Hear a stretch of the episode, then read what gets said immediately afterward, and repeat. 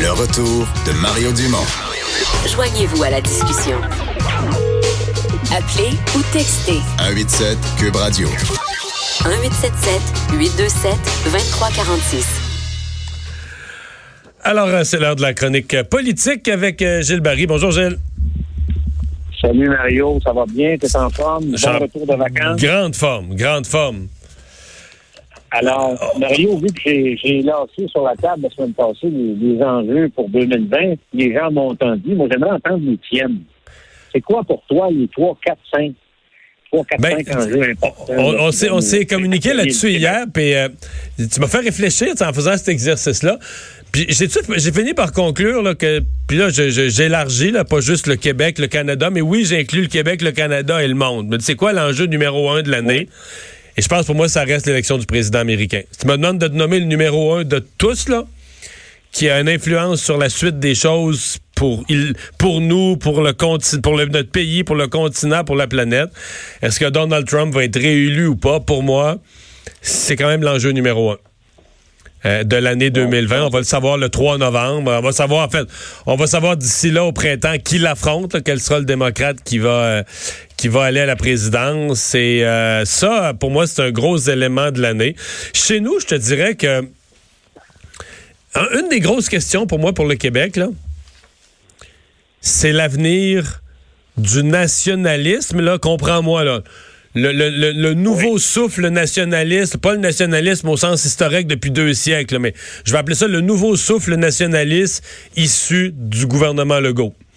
Euh, et de l'adoption d'une loi, euh, sujet dont on parlait depuis dix ans, la laïcité, tout à coup, oups, il y a une loi adoptée au printemps passé. Puis là, on nous promet qu'il va avoir une réforme linguistique euh, cette année, dans la première moitié de l'année, ou en tout cas en cours d'année 2020. Euh, pendant ce temps-là, pendant que le gouvernement Legault va agir sur la langue, les tribunaux vont tester la loi 21 sur la laïcité. Est-ce que la loi 21 va être maintenue ou renversée par les tribunaux?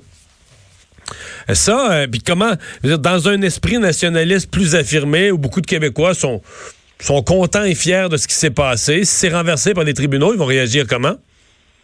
C'est une bonne question, ça, non? Exactement.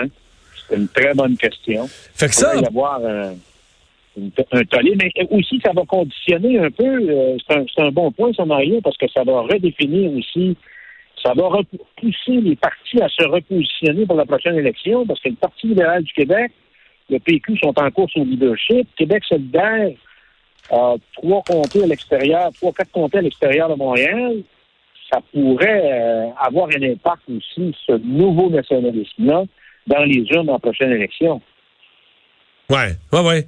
Mais ça, c'est un, autre de mes enjeux, évidemment. Trois partis, un, à- Ottawa, les conservateurs, deux à Québec, le PQ et le Parti libéral, qui choisissent leur chef. Euh, ça aussi, euh, pour moi, c'est à surveiller dans l'année 2020 parce que quand un parti choisit son chef, entre toi et moi, là, s'il choisit bien, il est peut-être en train de choisir le nouveau premier ministre ou la nouvelle première ministre. S'il choisit mal, il est peut-être en train de choisir la. Tu comprends ce qui va devenir l'hécatombe ou la catastrophe de la prochaine élection, là? On, a vu dans la vie des partis, on a vu les deux scénarios, là des congrès au leadership où on sait, des fois on le sait euh, deux ans, trois ans, quatre ans, cinq ans après, mais des congrès au leadership où on, on est obligé de se dire après, wow, quand le quand ce parti-là a choisi ce chef-là, là, il choisissait le futur Ouais. premier ministre. Puis dans d'autres cas, ben, on dit quand ce parti-là a choisi ce chef-là, il se préparait à aller à l'abattoir. Mais on ne sait rien qu'après. Mais c'est quand même il y a trois partis là, qui font un choix de chef euh, durant, euh, durant les quelques prochains mois. Donc ça, euh, puis bon, évidemment avec les déchirements internes des partis, les débats internes, ça va être à surveiller. J'ajoute j'ajoute l'avenir de la DPJ. Ah bon? La- sûr, Mario, que tu n'étais pour le choisir. C'était sûr. Mais c'est l'avenir de nos enfants, puis l'année 2019 nous a donné des horreurs là-dessus, puis euh, ça a été repris en main par Régine Laurent, puis je pense que les attentes de la population sont élevées et avec raison. Puis c'est ça, c'est, c'est pour moi 2020, là, c'est, un des points que j'ai à mon agenda, l'avenir de la DPJ. Je, je voudrais revenir, Mario, parce que tu m'as laissé euh, pantois euh, sur un petit commentaire que tu as eu sur la DPJ quand Mme Laurent a annoncé avant les fêtes un peu d'argent. là, puis J'ai vu que tu n'avais pas aimé ça dans le sens en disant est-ce qu'on va remettre juste un peu plus d'argent dans les structures, puis on s'attaquera pas, on s'attaquera pas au fond du problème. J'ai senti ça de ta part. Mhm. Ben, c'est-à-dire que, je, je vais te donner mon expression. Je me méfie toujours de pour avoir l'air de faire quelque chose quand on met un peu d'argent pour faire un peu plus de ce qui marche pas. Tu comprends ce que je veux dire? Exactement. Ouais, je pense que tu as raison. Et le problème est beaucoup plus profond dans le cas de la DPJ. Euh, Mario, sur les enjeux que tu as mis sur la table, je voudrais revenir sur les, les campagnes de leadership quand même qui vont être importantes parce que je parlais d'abattoir tantôt, mais en abattoir, il faut avoir de la viande, faut avoir plus que la peau et les os. Il y a des parties qui sont rendues quasiment juste avec la peau et les os. Alors, le choix du prochain chef ou de la prochaine chef pourrait les envoyer carrément euh, au cimetière pour le restant des Là, tu parles du PQ, là, entre autres. là. Ben, je le dis pas, mais toi, tu viens de le dire, mais je pense que c'est peut-être le parti le plus à risque. Ben, c'est sûr, à neuf sièges, euh, ils sont en danger, là. Ils sont en danger, puis avec une, définitivement une prépondérance du positionnement de la CAQ dans les comtés francophones. Je reviens probablement sur euh, la chefferie du Parti conservateur. Penses-tu que Jean Charest va faire le saut et quelle va être la conséquence de sa candidature au sein du Parti conservateur? Ben ça, ça va être ça va être un des gros enjeux, mais il faudra plus tard cette semaine, on va se reparler spécifiquement de la course conservatrice parce que je pense que c'est la première qui passe sur les euh, chapeaux de roue.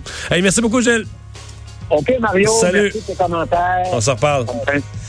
Euh, Vincent, rapidement, il y, a- il y a encore des gens privés de courant. là. La, la grande majorité ont réglé ça depuis la fin de semaine, mais Ouais. il reste encore. Il y a encore 5000 foyers euh, qui sont privés d'électricité à la suite de la, de- de la météo d'hier. Hydro-Québec vous avise que bon, ça travaille fort et que tout le monde devrait retrouver l'électricité d'ici ce soir. Alors, c'est comme la bonne nouvelle. On aura passé au travers de ce week-end Croise les difficile. doigts. Merci Vincent, merci à vous d'avoir été là. On se retrouve pour un autre rendez-vous demain 15h.